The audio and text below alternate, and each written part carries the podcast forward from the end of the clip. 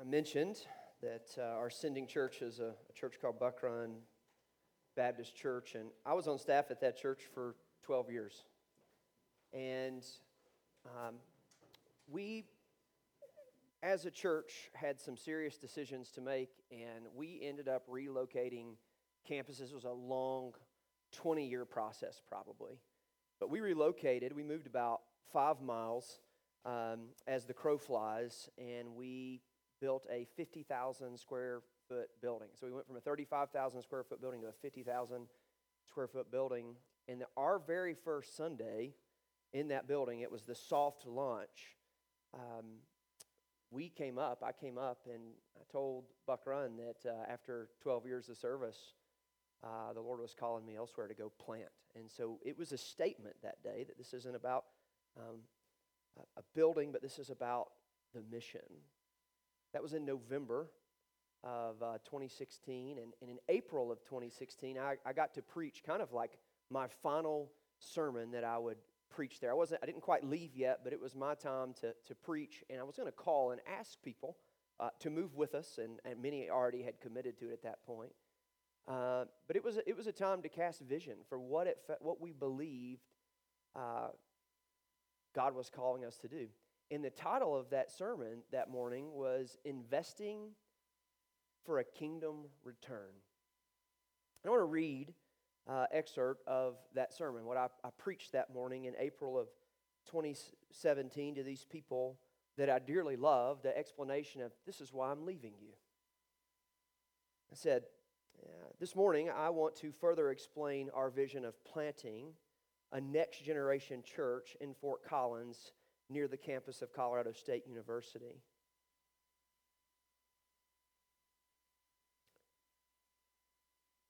I realized I was wrong in something I wrote. I said, God has given us a heart for the Mountain West. No, He broke it.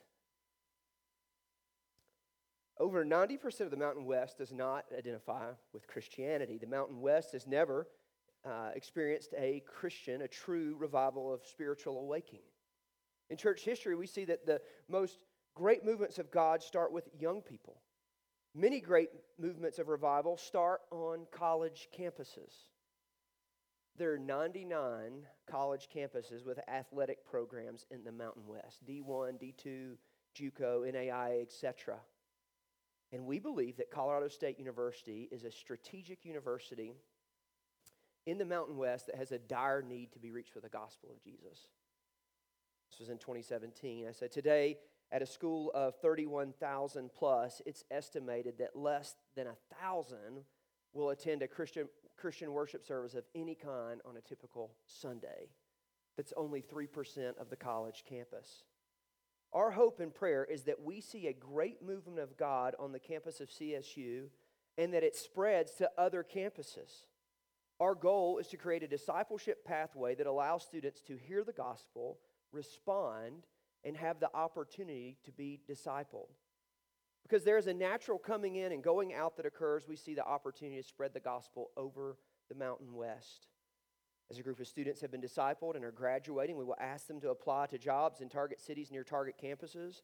We want to plant churches in other college towns. We want to see churches multiplied all over the Mountain West. And then I say this we believe to reach the college campus, you have to reach the community around it. And to reach the community around it, you have to reach the college campus. Our vision is for the community and the campus. I said this in 2017. I had no idea how that would play out. Man, the Lord has been faithful with that vision. If you'll hear second service, you'll, you'll see this is going to be packed with college students. And uh, we've sent out our, our first church plant to a college town. I, when I preached this, I probably even didn't even know Durango and Fort Lewis existed, right? But uh, man, there they are, Durango and Fort Lewis. Uh, we have one there. We've got other targets. When we first moved out here, I probably didn't know about uh, Gunnison and Western. Like I, I, probably didn't know Alamosa and Stead. I probably know any of that. This is what I felt called to. And that morning, I asked uh, Buck Run, the people of Buck Run, the people who I love, to invest for a kingdom return. And that morning, they took up an offering. They took up an offering of, if my memory serves me correctly, of $38,000 in one morning, one, one offering. It was, it was incredible. But even bigger than that, many of them started contributing monthly, giving something monthly. Uh, one lady who you've heard me talk about many times, uh, she's with the Lord now, but she gave her entire Social Security check to Overland. When it came in the mail, she said, I don't need it. It was like $1,200. $1,200 every month she gave to help plant this church. Uh, there's stories of there, there's a little faithful widow who gives $25 a month and has been given $25 a month since 2017 in order uh, to plant this church. Still, even, even today, there's, there's couples, friends, people that we love who, who are giving up to $200 a month while they're still tithing, while they're still contributing elsewhere. And we're talking about normal, everyday, common people. We're not talking about wealthy people. It's not like they're doing this from their, uh, their abundance. No, they're doing it from their little. And I would like to think with their investment in the kingdom, they're getting their return. I like to think that their ROI is pretty good.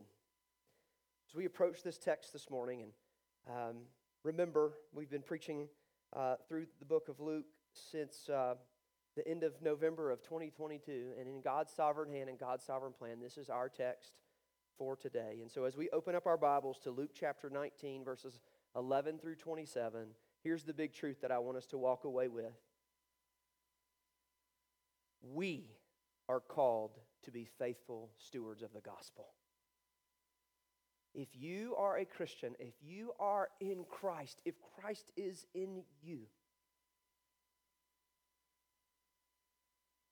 if at some point you realize your need, you realize that you were a sinner in need of a Savior, if at some point you've realized that the only way that man can be saved is through the Lord Jesus Christ, through his death, burial, and resurrection on the third day, if the Lord has transformed your life, he's called you to be a faithful steward of the gospel.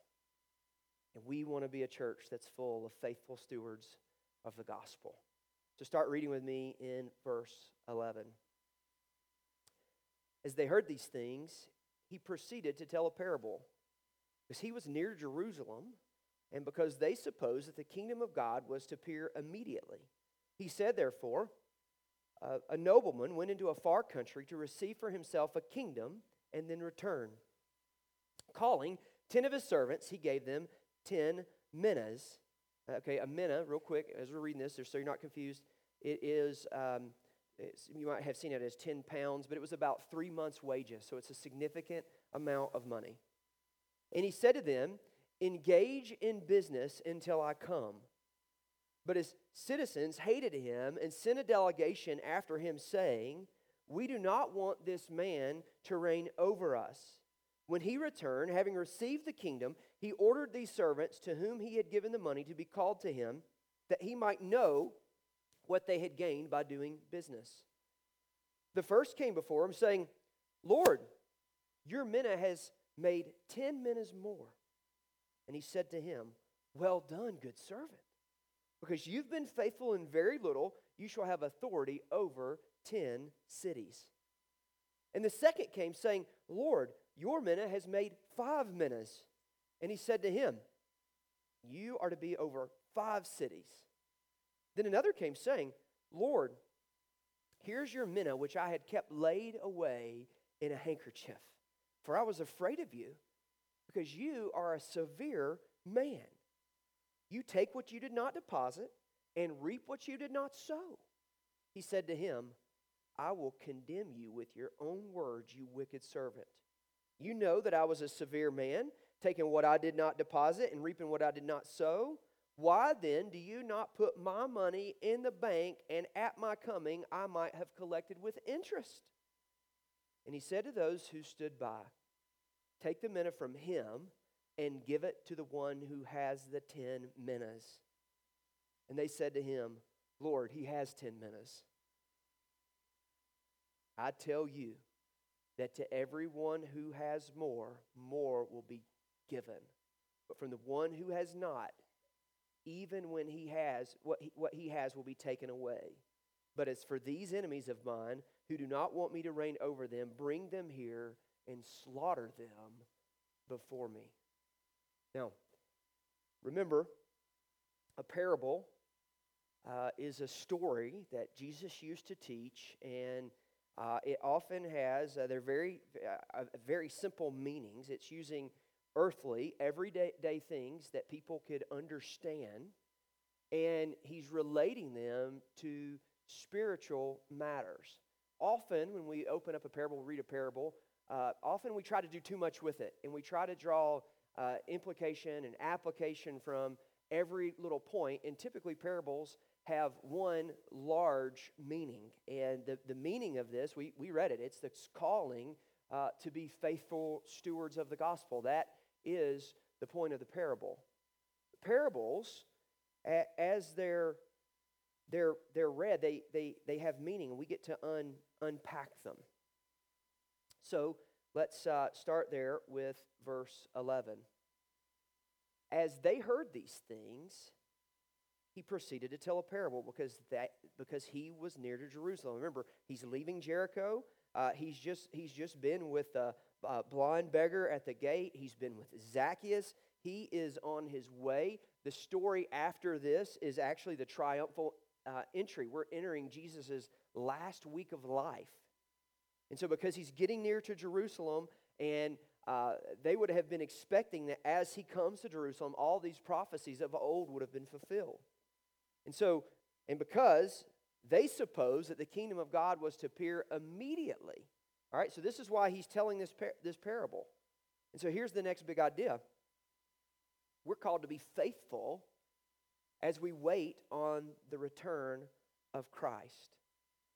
They thought that he was going to usher in the kingdom. They were looking for a political kingdom. They were looking for Jerusalem to be taken back over with Jewish control. They wanted the, the Roman government thrown out. The Pharisees actually uh, the, uh, considered themselves oppressed and wanted to get that oppressor out of the house so that they could be in the house.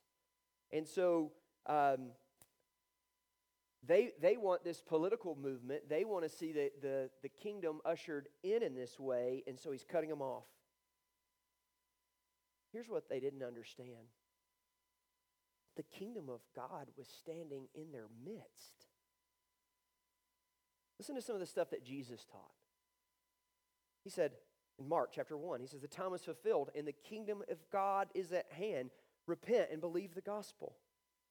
In Luke 4, where we've been, he says, um, I must preach the good news of the kingdom of God. Uh, Luke 17, we've read that. He says, The kingdom of God is in the midst of you. He's saying, I'm standing right here. He says, It is by the finger of God that I cast out demons. Then the kingdom of God has come upon you. He just cast out a demon. If it's by the hand, by the hand of God that I cast out demons, and it was, here I'm standing there.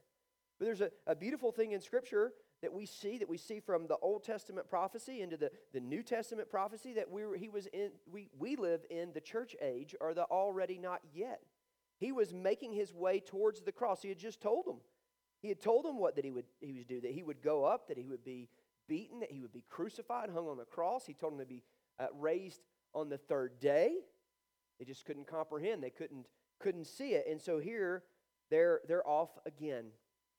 And so, in telling this parable, he tells them a parable that they could understand, they could easily relate to. So, when you start studying this parable, what you'll find is that most scholars, uh, uh, and this is a, a, a, very wide agreement here, that uh, this parable probably had in view a historical event uh, that took place 30 years earlier in the, in, in the uh, Jewish nation's history.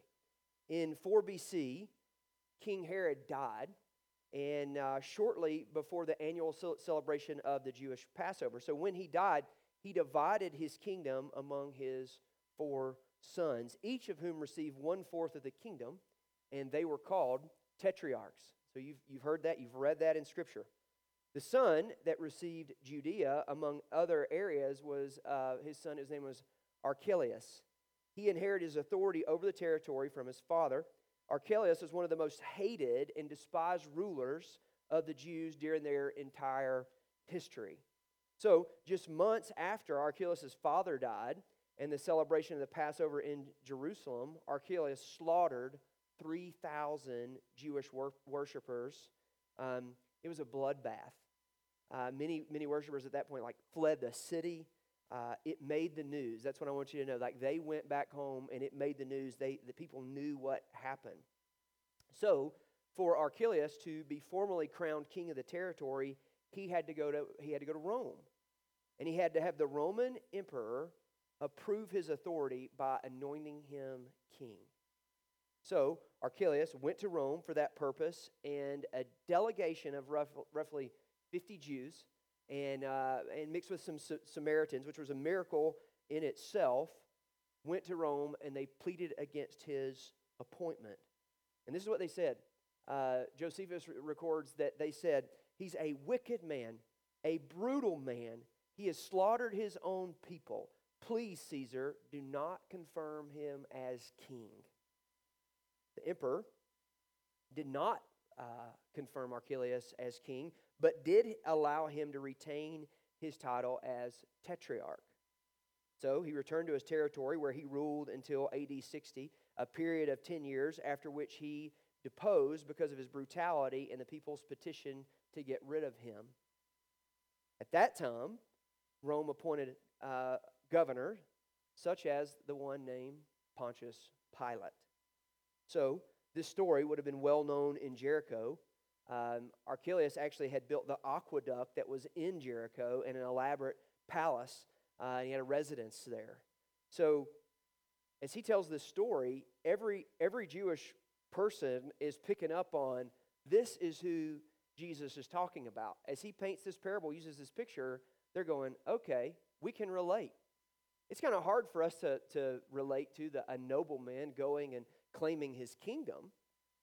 But in their world, um, it, it's their, their king, their governor, or whatever, their tetrarch is being appointed and it's being handed to them. When you hear, when we read this, we think, oh man, what a severe ruler. And they read this, they hear the story, and they're like, yeah, he's a severe ruler. Uh, abs- absolutely. So, um, let's keep reading, verse 12.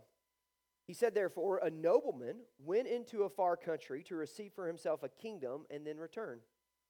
Calling ten of his servants, he gave them ten minas, and he said to them, Engage in business until I come. But his citizens hated him and sent a delegation after him, saying, We do not want this man to reign over us. And so I'm going to kind of get things out of order here. I'm going to kind of mix some things up. And so as, as we read this, um, I want us really to look at, at verse 14. So re- remember what the nobleman did. Remember that he called his servants. Uh, uh, he had three servants. He gives them, um, uh, he gives them the, the minas, and uh, from there, we're going to see what happens.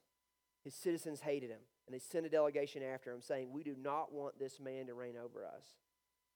Here's the next big idea many will be faithless, and many will hate Jesus and his kingdom. Yeah, we see that in Scripture. We, we see a, a, a great warning in Scripture. As this parable is saying, hey, many, many hated the, hated the ruler. Uh, so what we see in Scripture is that many will hate Jesus. There's no doubt about it that many would hate Jesus. Many would be the ones who would go, crucify him, crucify him. We often talk about, as Jesus went from town to town, the number of followers he had. But what you have to remember, that there were more people who were against Jesus than there were that were for Jesus.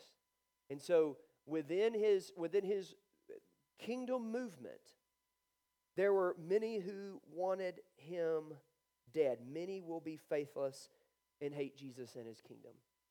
And I would just give you a warning as a follower of Christ. What did, what did Jesus say to his disciples? They hated me. You think they're not going to hate you?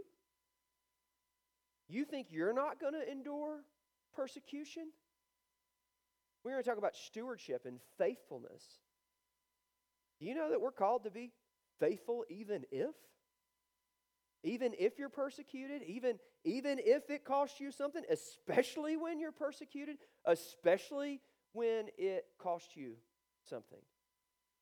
Remember my last big idea that I said we've, we've got to be faithful as we wait on the return of Christ. They didn't quite get it. But as Christians, we know we've got to be faithful as we wait on the return of Christ. That means we have to be faithful in persecution. In this story, what do we see about the ones who uh, were against, against him? His citizens hate him. They sent a delegation saying, We do not want this man to reign over us. Look down at verse 27 at the very end of this passage. He says, But as for these enemies of mine who do not want me to reign over them, bring them here and slaughter them before me. This was the kind of thing that Archelaus did. We look at that and we go, man, that is a severe king. But as we look at this parable, we have to look at it and go, is that painting a picture of who Jesus is? Is he a severe Savior? Well, yeah, he is. But maybe not how you think. One thing you gotta realize God, Jesus is not, God is not unfair. God is just, and he is also gracious. And those two things do not contradict. Even the fact that he didn't usher in the kingdom then was grace, was showing um, his mercy on those who would, who, who would hear and harden their hearts. Now, what we know, because we have the rest of the Bible, in the rest of the Bible, we see that, yeah, Christ will return and there will be a day of judgment. And, and, he will rule and he will reign as he establishes his kingdom, and those who aren't for him are against him. And so there will be those who have rejected Jesus, who have hated, hated God, who will experience justice and the due punishment, which is the wrath of God. However, what we see is a, a, a God who's gracious, a God who, in the church age, gives the church the mission to expand the kingdom by proclaiming the gospel, by telling people the good news of Christ, that they might repent, that they might turn and believe. And so, we've got to know that there will be those that were faithless. There will be those who, who reject Christ and his word. But I don't think it's the main point of the parable. This is what I think is the main point of the parable. Verse 15. He returned, having received king, the, the kingdom. He ordered these servants to whom he had given the money to be called to him, that he might know that they had what they had gained by doing business. The first came before him, saying, Lord, your minas has made ten minas more. And so, you know, I, I said this is this is about uh, three months' wages. It actually was a hundred days' wages. Like that was the exact exactly what it was supposed to be. It was a hundred days' wages. So um, all of a sudden, it's not a 100 days' wages, it's a thousand days' wages. And he said, Well done, good servant. Because you have been faithful in very little, you shall have authority over 10 cities. And the second came saying, Lord, your mina has made five minas, so now 500 days' wages. And he said to him, And you are to be over five cities. And then another said, Here's your mina, which I laid kept away in a handkerchief because I was afraid of you because you are a severe man. And so his mina made nothing. It made nothing. And, he, and he's honest. He says, I'm afraid of you because you're a severe man. And so he says, he makes this accusation you take what you did not deposit and you reap what you did not sow. Now, I don't think we can read anything into that. He said to him, I will condemn you with your own words. You wicked servant, you knew that I was a severe man, taking what I did not deposit and reaping what I did not sow. Why then did you not put my money in the bank at my coming? I might have collected it with interest. And he said to those who stood by, Take the mina from him and give it to the one who has the ten minas. And so he takes it away and he gives it to the faithful steward who had stewarded, who had stewarded it well cries out. And he said to him, Lord, he has ten minas. What are you doing? Like, this is, this is the, the socialist heart cry of our age. Like, wh- why are you giving it to the capitalist? Stop it. And he says to him, I tell you that to everyone who has, more will be given, but from the one who has not, even what he has will be taken away. Here's the next big idea God will multiply the efforts of those who steward the gospel faithfully. This is the point of the parable. That those who steward the salvation that God has given them, that they steward well the good, uh, the, the gospel faithfully, they steward it well, He will multiply their efforts. It's our five year anniversary as a church, and I think this passage hits us in a, in, a, in a really good place as we think about the next five years, the next 10 years, the next 50 years. What are we going to do? How are we going to steward what God has given us?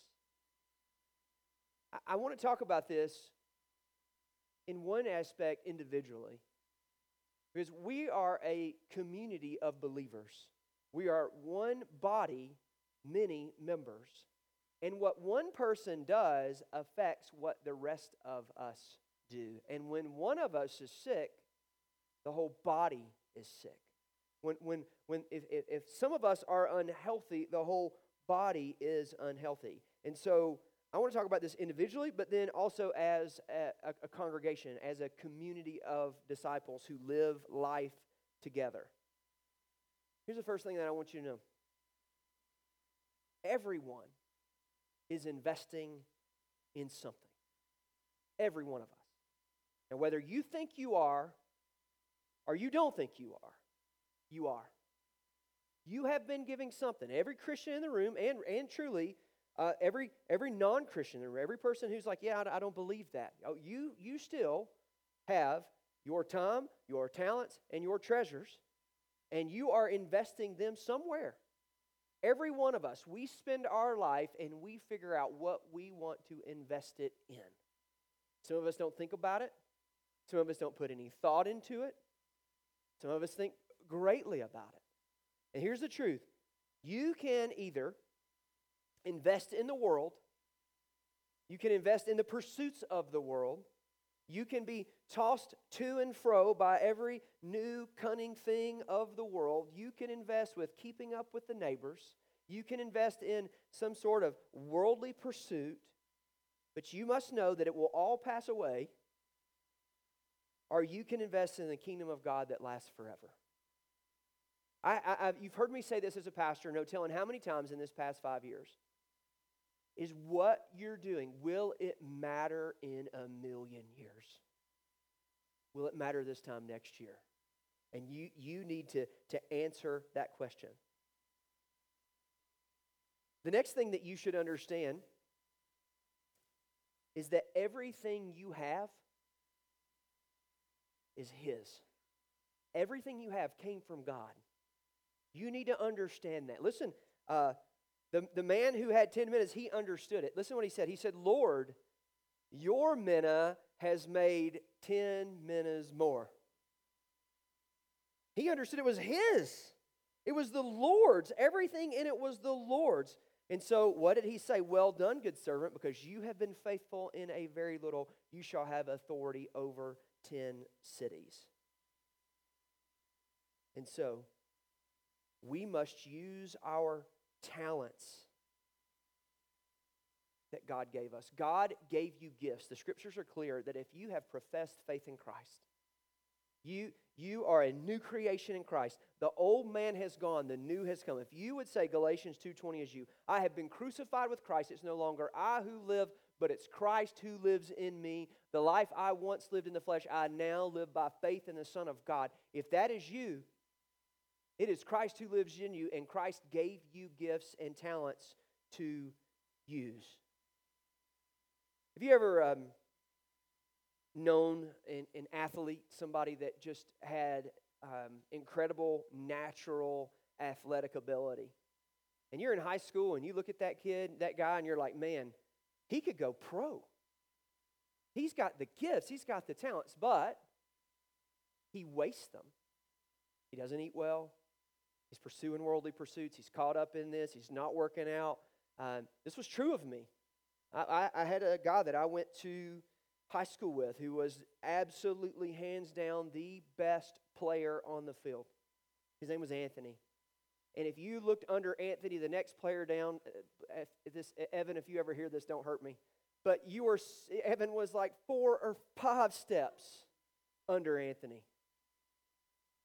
Evan ended up playing on the Baltimore Ravens as a cornerback with Ed Reeves. He was in the glory years of the Ravens. Anthony went to jail. He didn't use his talents, he wasted his talents. Spiritually, do you see people like that? It's spiritually, it's like, oh, they've been gifted. God has done a work in them, but yet they're wasting them. They're, they're not training. They're not developing. You may sit here today and go, I you know I don't think I have many gifts for ministry. I don't think God's really equipped me to do uh, anything in the church. That's a lie. Smells like smoke. Probably came from Satan. Satan would love for you to believe that, right? But here's the problem. You've, you've probably maybe sat in the seat thinking, this is my spiritual gift, It's holding this seat down right here. That ain't it either, right? You need to, you need to work to train, to develop them. We, we do things. We, we're not perfect at this by any means. But we have ministry fairs and we have people who come to ministry fairs and we uh, provide opportunity to plug in. When you start volunteering in a ministry, we're going to open up ways in which you can serve uh, more. We, have a, we had a servant team gathering, a serve team gathering that we had here last night. We had a whole bunch of people in this room. Um, we, we help invest in those folks. We do something called the Servant Leadership Cohort. Uh, there's going to be there's one started this past September. It's our, our first group. Uh, they will they will finish that in May. We're going to do another one in the summer that will be more. It'll be shorter, so same material, so it's going to be more intense. Uh, and then we're going to start another one in September. I would tell you that there are people in that servant leadership cohort who who came, and every one of them. I shouldn't say everyone, but most every one of them looks at it and goes, "Man, this is the best thing we're doing. This is it. This is incredible." And we have people who were not serving uh, we're not leading in ministry every step of the way or like moving up our, our pipeline in serving. So I'm telling you, develop the talents that God has given you, use them. Second, you must steward your, your treasures for the kingdom of God. We've got to keep doing this. I want to say, we're a young church and we have done this. We're doing it, but we have to keep doing it. If, if the next uh, next five years, the next 10 years, the next 50 years, we're going to continue to reach uh, Fort Collins and the campus, and we're going to continue to, to plant churches and pe- send people out. We're going to have to steward our houses, our belongings, to, to, have, to, to have hospitality, to host people, to, to bring people in and care for them. We're going to we're going to have to steward our finances. We're going to have to sacrificially give. We'll have to continue. Many of you tithe, you give 10% of your income. We will have to continue to do that. We, we must. It is the best decision that you make with your finances. Is the decision to steward them for the kingdom of God and the glory of God. There's one thing more expensive than your, than your, your treasures, that's your time. You must use your time. You must use your time and invest it for the kingdom of God. If I'm too busy to serve comes out of your mouth, you know what you need to do? Rearrange your life. You, you need to change some things. Some things need to be on the cutting block. You need to look and go, I'm spending my time doing this, and is this going to matter a year from now, five years from now, 10 years from now, a hundred years from now? The man who who planted uh, Buck Run Baptist Church, our sending church. His name was John Taylor. And John, John Taylor, if, if you can read about his life, John Taylor planted not one church, but 10 churches. And those 10 churches that he planted, can you imagine the investment that they made? How many other churches there are now? In the 1980s, uh, one of the pastors of, of Buck Run, his name was Bob Jackson. He started a mission called Romanian American Missions. And he and this guy named Christy Kivu got together and, and they had a heart from Romania and they would go and they took uh, many, many mission trips over and they started a handful of churches in Romania. And, and that movement happened when the European Union happened. And the gypsy people, some of these gypsy Romanians that they had reached, had come to Christ. When the European Union happened, they're like, we're mobile. We can pick up and go anywhere. And do you know that now there are over 400 churches in Europe that came out of the Romanian American mission because Bob Jackson had a vision to invest his life there. We've got to invest our time. We've got to uh, move our time around. We've got to shuffle it uh, around. At our, at our church, our mission statement is simple. We want to glorify God by proclaiming Jesus Christ. And if we are going to do it as a church, what does that mean that we have to do as, a, as an individual member? Yes, we do it collectively, but we also have to do it singularly. And so, for us, as we, as we, I said, I want to look at it individual, I want to look at it as a congregation. Here's the questions we must ask. Are we glorifying God by proclaiming Jesus Christ? We got those four pillars that our church is built on proclaim, disciple, serve, and multiply. As a community of believers, we, we've got to continue to be faithful with the gospel. We've got to be faithful with the word of God. I, I pray that we have been faithful these five years, that we have not uh, shied away from God's word, that we've not put ourselves over the authority of God's word, but we've stood under the authority of God's word, that we've boldly proclaimed, like Paul says in Romans 1:16, that we've been unashamed of the gospel, for it is the power of God of salvation to everyone who believes. However, we've said all along it's not just from the pulpit. We're not being faithful as a church if it's just from the pulpit, but it has to be throughout our daily lives. And so then we have to ask the question are we sharing the gospel? Are people coming to Christ? And are we discipling them? A disciple is a learner or follower of Christ. Uh, we, we say that a disciple is a radical, reproducing, lifelong follower of Christ. Are we making disciples? Are we discipling the next generation? If you look, man, it is so healthy on a Sunday, the number of kids that we have. On any given Sunday, uh, it is a very good chance that 50% of the people who are gathered here are under the age of 22. Is that not incredible? That, that there will be, in, like, if you take this section right here on this side today, there will be that many kids in kids' ministry today. It's incredible. So, uh, but between the services, uh, we will, our, our students, man, we've got to see our, our students, our 6th through 12th grader, continue uh, uh, to continue to grow, to continue to learn to serve, to train them in order that we can send them out. And man, praise God, our college ministry. That we've seen so much happen in our college ministry. We've seen uh, so many people get on board with being discipled and growing deeper in love with Jesus.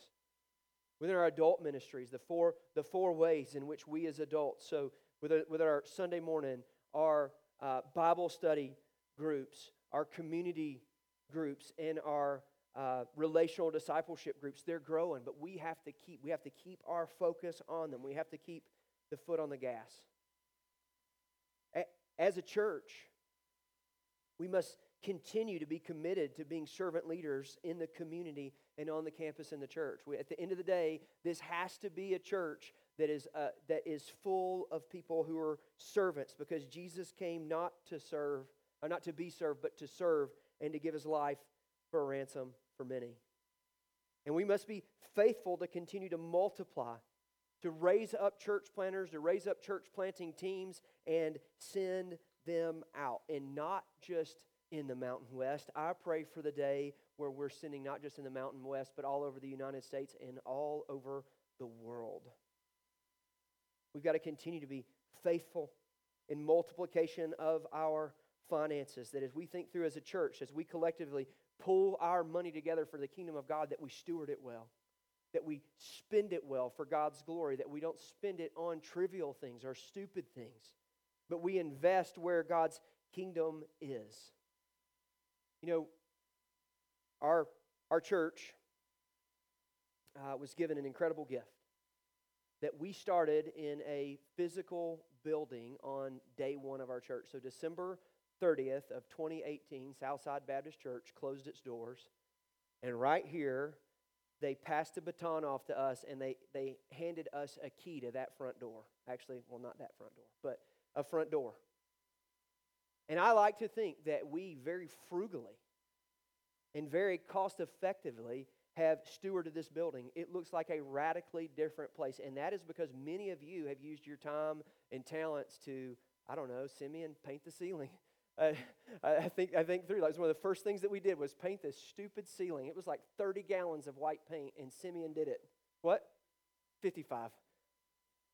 Incredible, right? We we we've transformed this building, but I think we have to look like the, the Lord has given us a blank canvas. We have to look to the to the future. Uh, at, at our next family meeting, I want to commission an exploratory team led by Randy Kenyon that's looking at our, our piece of property in this facility and is exploring the question of what do we do from here? Do we only plant churches? Maybe. Do, do we have to have multiple? We, these two services, we are filling them up. Do we go to three services? Uh, do we add on over here? Can we add parking? Can we afford it? Like we've got to steward. Just an exploratory team to look at it, to go, what do we do next? We have to be faithful stewards of the people God has given us, the disciples God has given us, the resources God has given us. In the end of that sermon that I preached in 2017, here are my closing thoughts. You're one of these three things. You're either refusing, meaning you've heard the message of the gospel and you're refusing to believe it. You can't invest in what you don't possess. You're wasting it. You've heard the message of the gospel, believe in it, but aren't making an investment. You can't replicate what you don't imitate. You've heard the message of the gospel. This is investing. You believe in it and are making an investment that will have a return like no other earthly investment. Church, I'm looking forward to the next five years, to the next 50 years, because we get to be faithful stewards of all God has given us.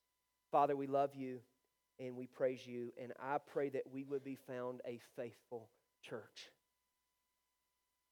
Lord, I pray that we would be faithful that we would be like the servant who takes the 10 minas and invests it and we see 10 times its growth. That we would be faithful and that God, that you would do far more than we could ever ask, imagine, or think. Lord, we pray that by everything we do, it would be about your glory and your honor. It would be about your kingdom and your name's sake. Father, I pray for those in the room who want to live a life invested for the kingdom.